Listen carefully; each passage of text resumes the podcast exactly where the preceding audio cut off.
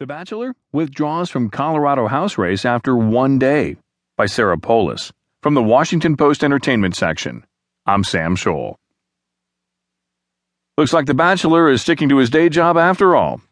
Only one day after the Denver Post reported that Ben Higgins had officially filed to run for a seat in the Colorado House of Representatives, The Bachelor star released a statement announcing his withdrawal from the race.